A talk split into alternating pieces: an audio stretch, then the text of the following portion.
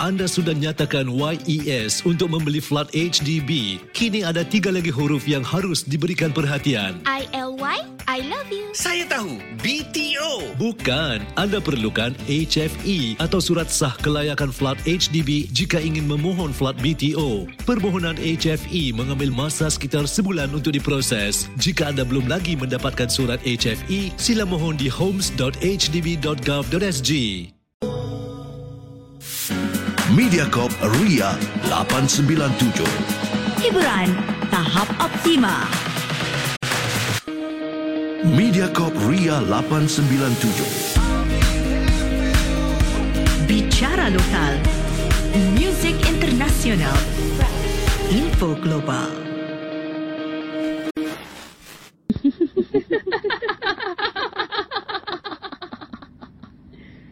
Kenapa tak tidur lagi? Ha?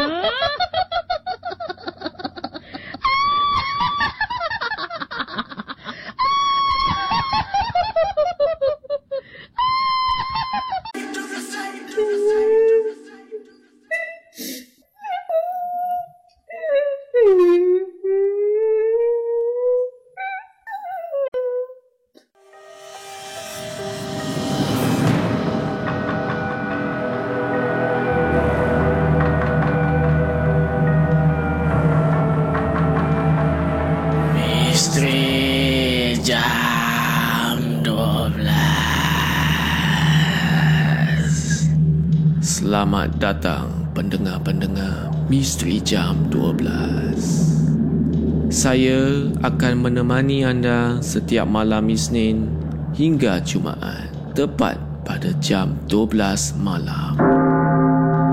Sebelum anda tanya, suara siapa pula ni di Misteri Jam 12? Biarlah saya memperkenalkan diri saya ini. Nama saya Hafiz Aziz dan saya dari UXM. UXM adalah YouTuber di Singapura yang membuat konten-konten seram di YouTube. Dan kali ini saya teruja sangat untuk kongsikan kisah-kisah dan pengalaman seram kepada pendengar Misteri Jam 12 Gerun Malam. Sebelum saya bermula, saya ingin ingatkan kepada anda semua, jangan mudah percaya atau terbawa-bawa dengan kisah yang saya akan ketengahkan nanti.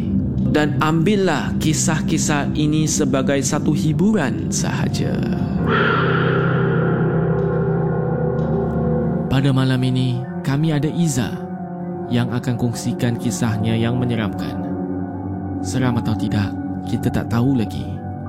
Jadi, dengarkanlah kisah daripada Iza. Salam sejahtera semua. Nama saya Iza.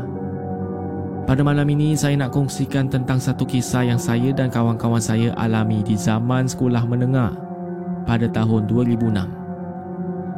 Kami merupakan anggota pasukan netball sekolah waktu itu dan latihan kami selalu diadakan pada waktu malam.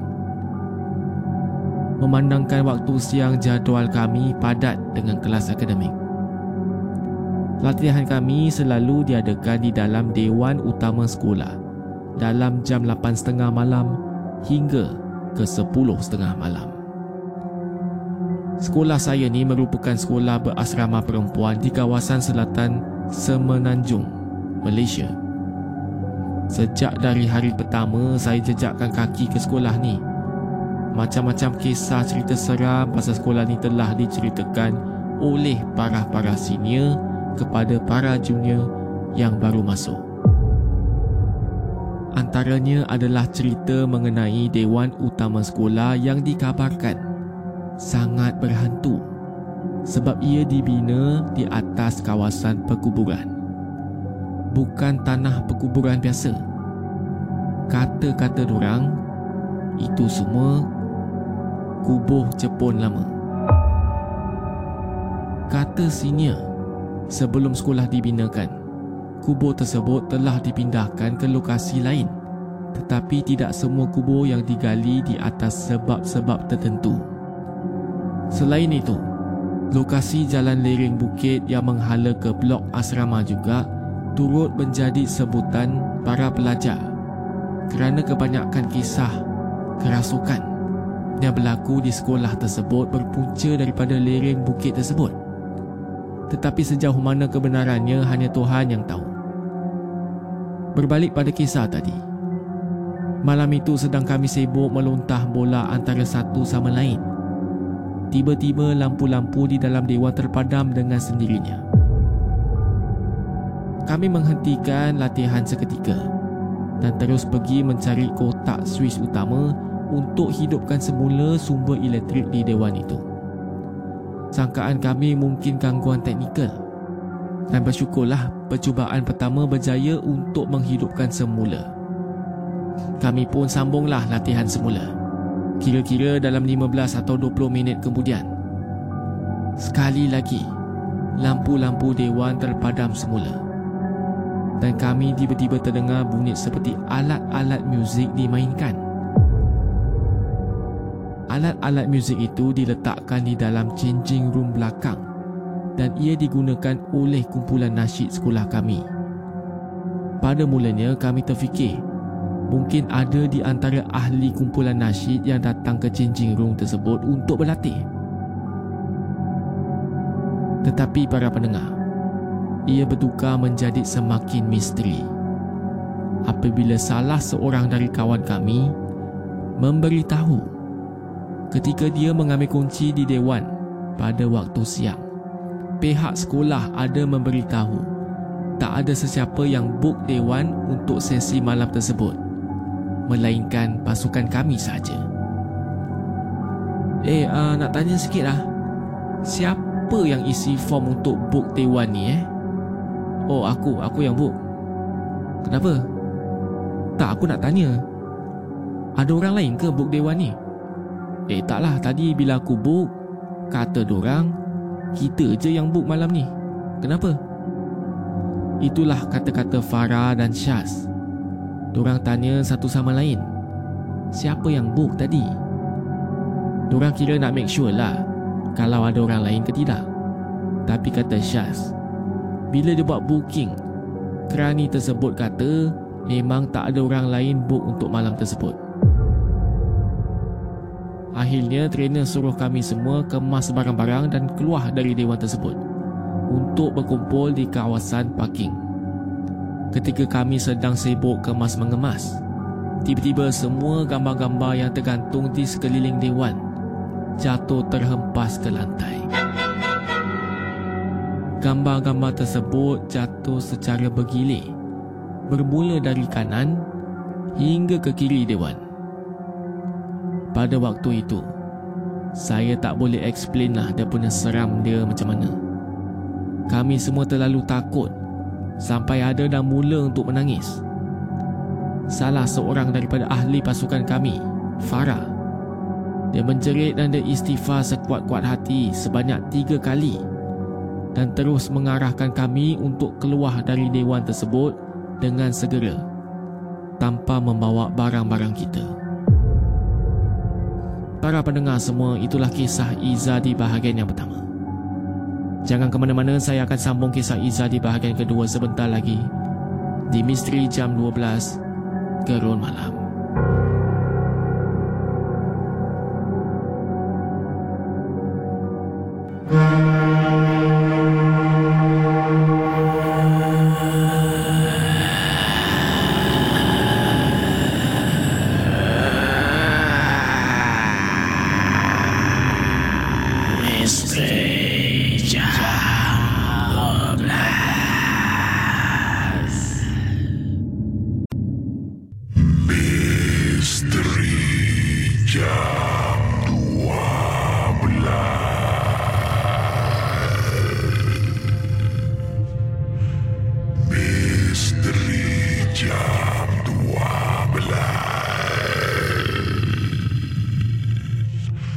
Anda sedang mendengar Misteri Jam 12. Hantarkan kisah-kisah anda menerusi alamat email mj12 at mediacorp.com.sg atau menerusi WhatsApp Ria 97868464. Jangan takut. Lawan. Pemacu bahagia anda. You're listening to the sounds of Mediacorp Ria 897. Hiburan tahap optima. Dari kami untuk anda. Mediacorp Ria 897. Misteri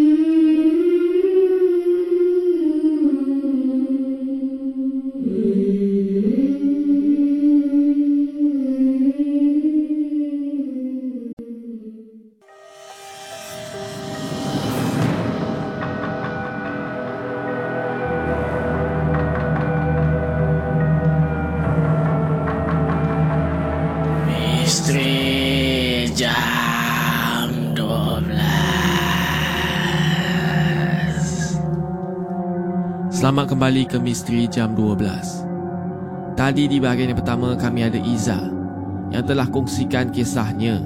Zaman-zaman dia sekolah menengah Dia kena kacau. Dia kena kacau macam mana tu? Tadi kita dah ceritakan eh Dia pergi kat hall Tengah buat netball training Sekali tiba-tiba blackout. Dah blackout tu satu hal. Tiba-tiba gambar. Semua gambar yang tersusun kat dalam dewan dia tu Semua terjatuh. Baiklah saya akan sambung kisah Iza di bahagian kedua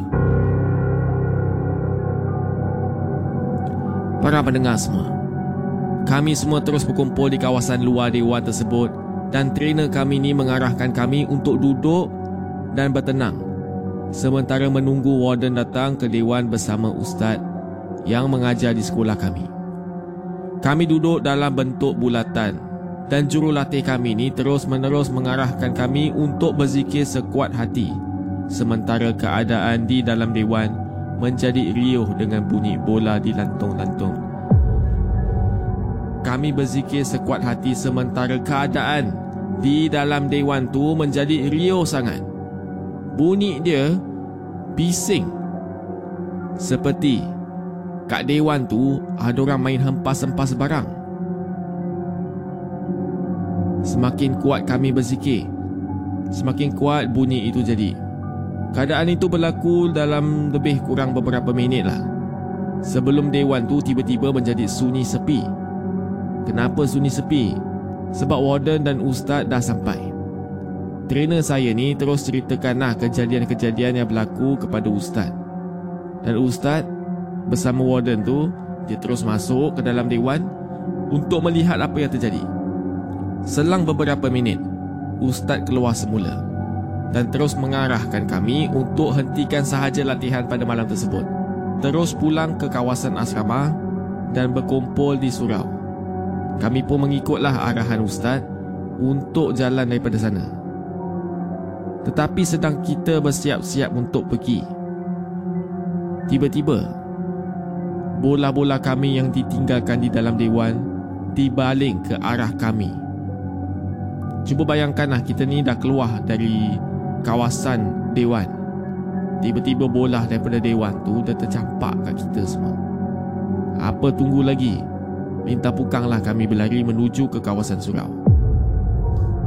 Tapi keadaan tak berhenti di situ.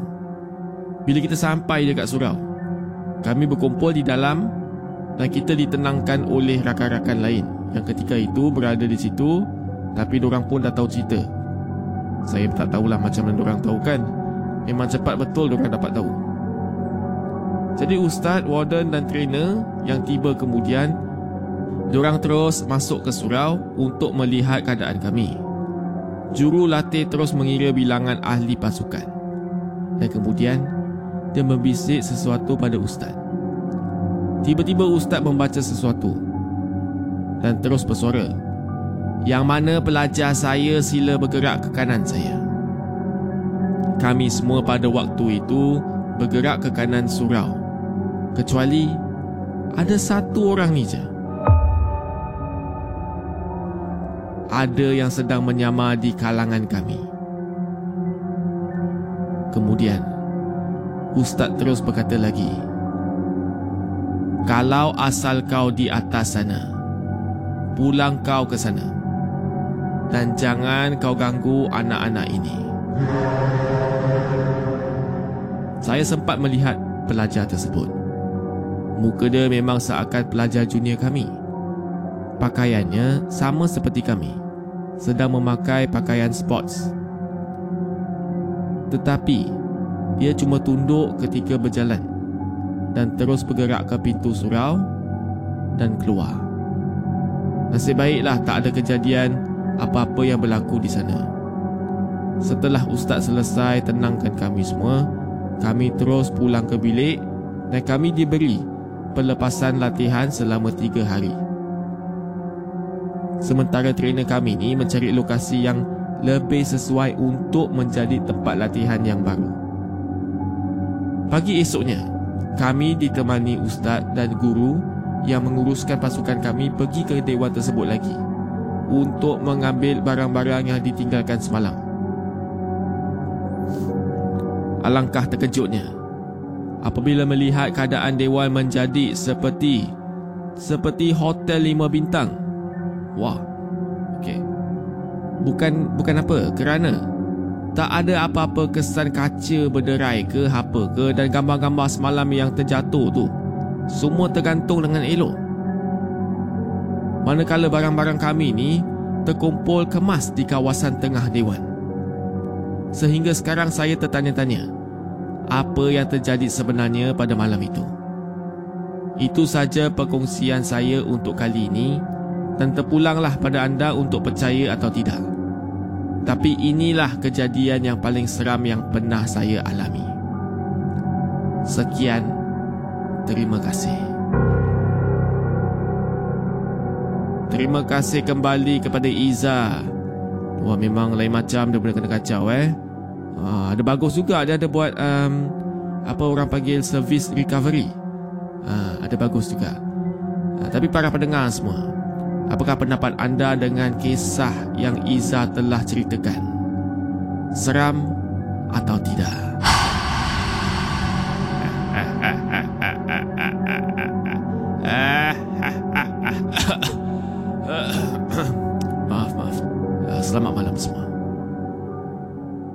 Ingin saya ingatkan lagi, jangan mudah percaya dengan kisah-kisah yang diketengahkan. Anggaplah kisah-kisah ini sebagai suatu hiburan sahaja.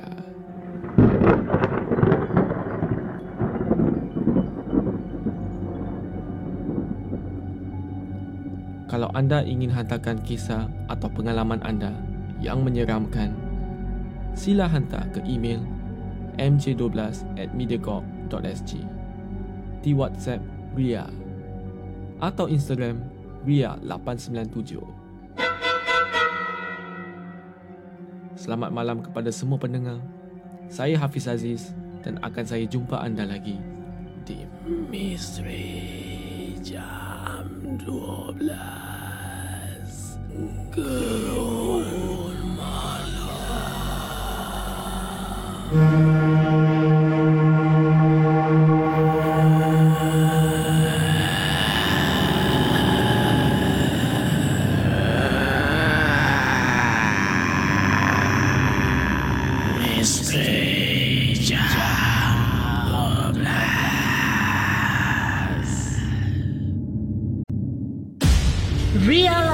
897 menemani anda sepanjang hari. Muat turun aplikasi Mi Listen atau dengar kami di milisten.sg. Mediacorp Ria 897. Info, music, hits overload. Vibes overload. Mediacorp Ria 897.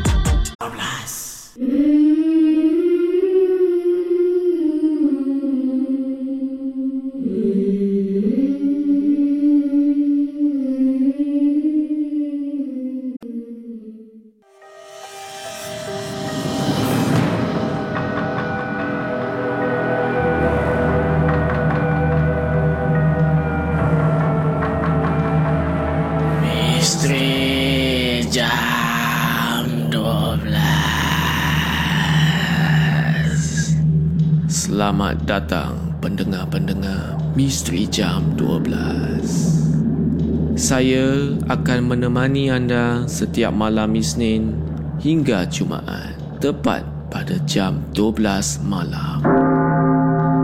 Sebelum anda tanya, suara siapa pula ni di Misteri Jam 12? Biarlah saya memperkenalkan diri saya ini. Nama saya Hafiz Aziz dan saya dari UXM. UXM adalah YouTuber di Singapura yang membuat konten-konten seram di YouTube. Dan kali ini saya teruja sangat untuk kongsikan kisah-kisah dan pengalaman seram kepada pendengar Misteri Jam 12 Gerun Malam. Sebelum saya bermula, saya ingin ingatkan kepada anda semua, jangan mudah percaya atau terbawa-bawa dengan kisah yang saya akan ketengahkan nanti. Dan ambillah kisah-kisah ini sebagai satu hiburan sahaja. Pada malam ini, kami ada Eda yang akan kongsikan kisahnya yang menyeramkan. Seram atau tidak, kita tak tahu lagi. Jadi, dengarkanlah kisah daripada Eda. Selamat malam semua, nama saya Eda. Saya ada kisah nak dikongsikan sewaktu saya menjadi chef di atas kapal pada tahun 2017. Kapal yang saya berada hanya di persekitaran perairan Singapura dan tidak masuk tempat-tempat kawasan asing. Sewaktu menjadi chef atas kapal, semua masakan dan makanan akan melalui saya terlebih dahulu sebelum boleh dihidangkan kepada para pekerja kapal. Jadual saya di atas kapal ni dari hari Isnin hingga ke Jumaat. Dari hari Isnin pada pukul 6 pagi saya dah tunggu di Marina South Pier.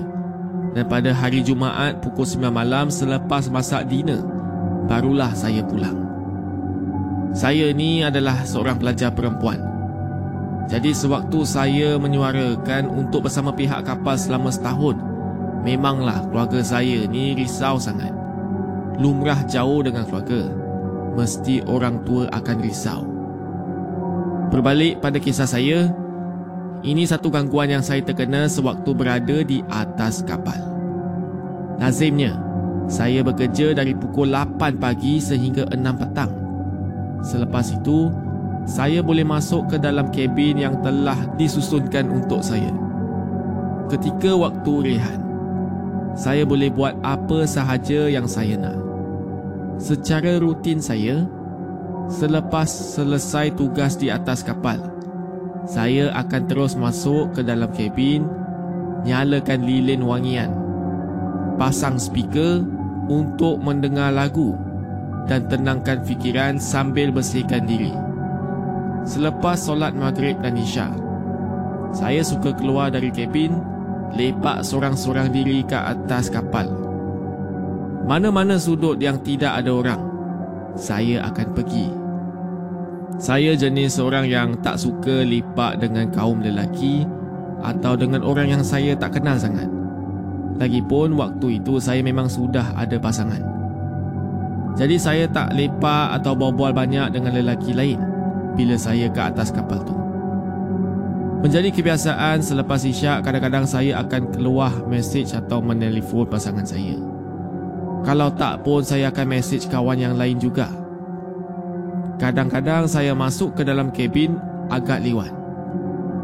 Kabin saya ni memang saya seorang yang tinggal di dalam. Sebab saya satu-satunya pekerja perempuan di atas kapal. Ketika kejadian seram yang saya alami berlaku. Tak silap saya lah eh. Saya masuk ke dalam kabin dalam pukul 12 lebih tengah malam. Setiap kali saya lepak dan berbual di atas dek kapal sambil memandang laut yang gelap dengan angin yang sejuk, Mak selalu pesan, di laut tu pun memang ada jin, hantu atau roh berkeliaran dan sebagainya. Jadi saya akan masuk kabin dan terus cuci kaki cuci muka, ambil wuduk sebelum membaca surah-surah yang perlu sebelum saya tidur. Ini dah menjadi rutin saya setiap malam. Tapi malam tu saya rasa sangat pelik. Selalunya lepas semua rutin saya, saya pun akan okey. Tapi pada malam tu tak. Saya memang dah sedia untuk tidur. Tiba-tiba saya ni jadi macam tak sedap hati. Rasa-rasa macam tiba-tiba rasa anxiety. Saya rasa macam ada orang ni sedang perhatikan saya. Saya pandang sekeliling memang tak ada apa-apa. Jadi saya tak nak fikir banyak-banyak. Saya pun cuba sedaya upaya untuk tidur. Dan para pendengar semua. Bila saya nak tidur tu, tiba-tiba Tiba-tiba kenapa tu? Aduh. Cuba bayangkan eh kalau kita kena ganggu kat atas kapal, nak lari kat mana tu? Dia belum ceritakan gangguan dia saya dah seram dah untuk dia eh. Jadi para pendengar semua, itulah kisah daripada Eda. Jangan ke mana-mana, saya akan sambung kisah Eda di Misteri Jam 12 Gerun Malam.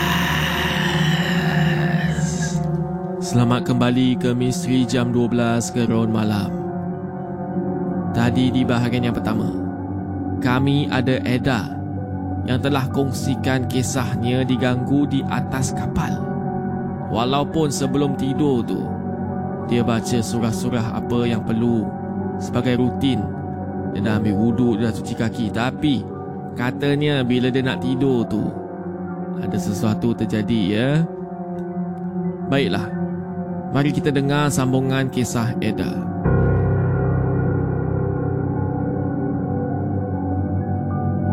Pada malam kejadian sewaktu saya tidur, saya termimpi perkara yang pelik sangat. Saya bermimpi seolah-olah saya berada di dalam kabin saya.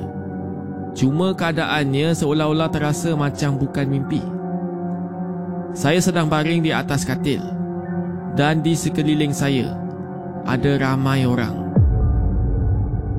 Saya tak ingat sama ada yang hadir itu adalah staf-staf di kapal atau bukan.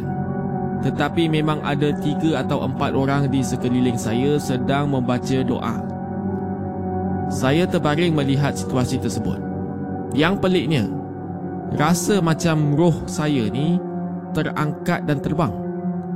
Saya cuba pekik tetapi memang tak ada orang yang menjawab. Seolah-olah saya ni sudah meninggal dunia. Saya dengan cepat tiba-tiba terbangun. Dan terus saya tengok jam lah.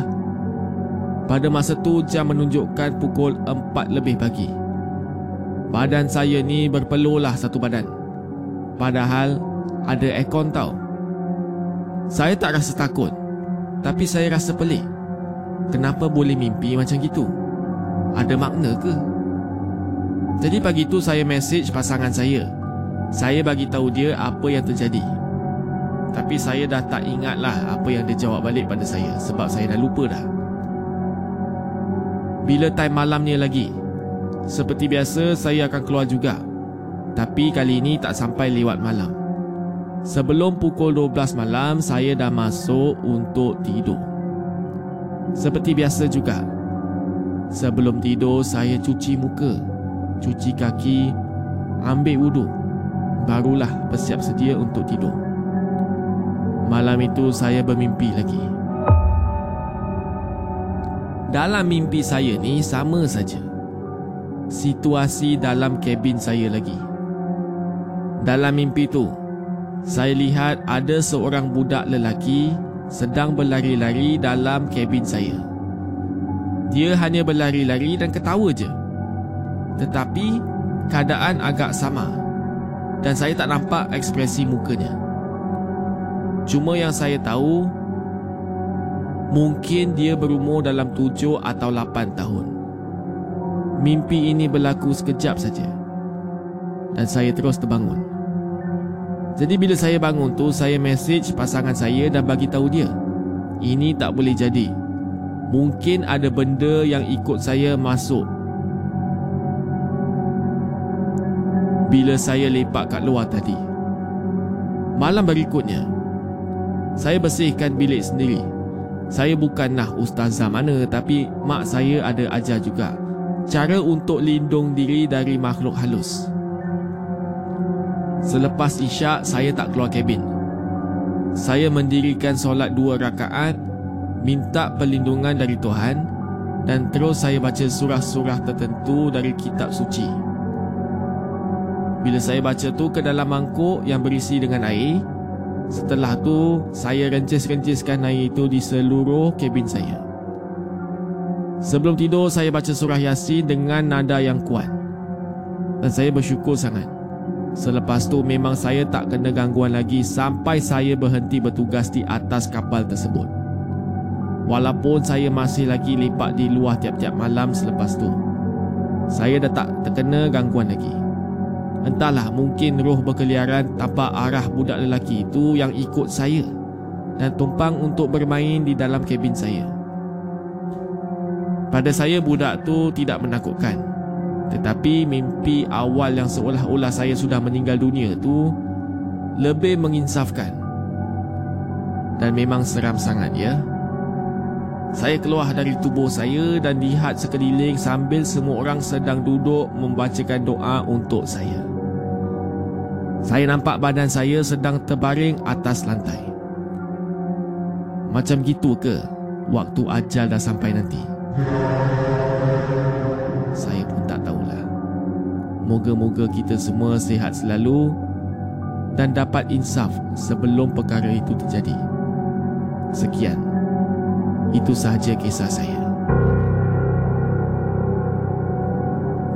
Para pendengar semua, itulah kisah daripada Eda. Tapi saya nak cakap sikit lah eh. Memang ramai atau mungkin semua orang pernah mimpi macam tu dalam seumur hidup kita. Mungkin pernah Ya Sebab saya pun pernah mimpi macam tu Terus rasa nak insaf sampai hari ini Betul kaedah kita cakap tadi Jadi para pendengar semua Itulah kisah daripada Eda Apakah pendapat anda? Seram Atau tidak?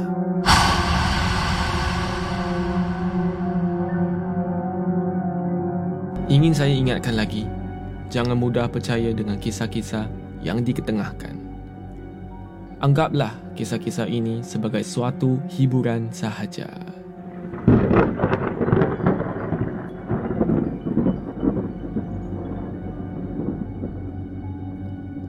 Anda ingin hantarkan kisah atau pengalaman anda yang menyeramkan, sila hantar ke email mj12 at mediacorp.sg di WhatsApp Ria atau Instagram Ria897.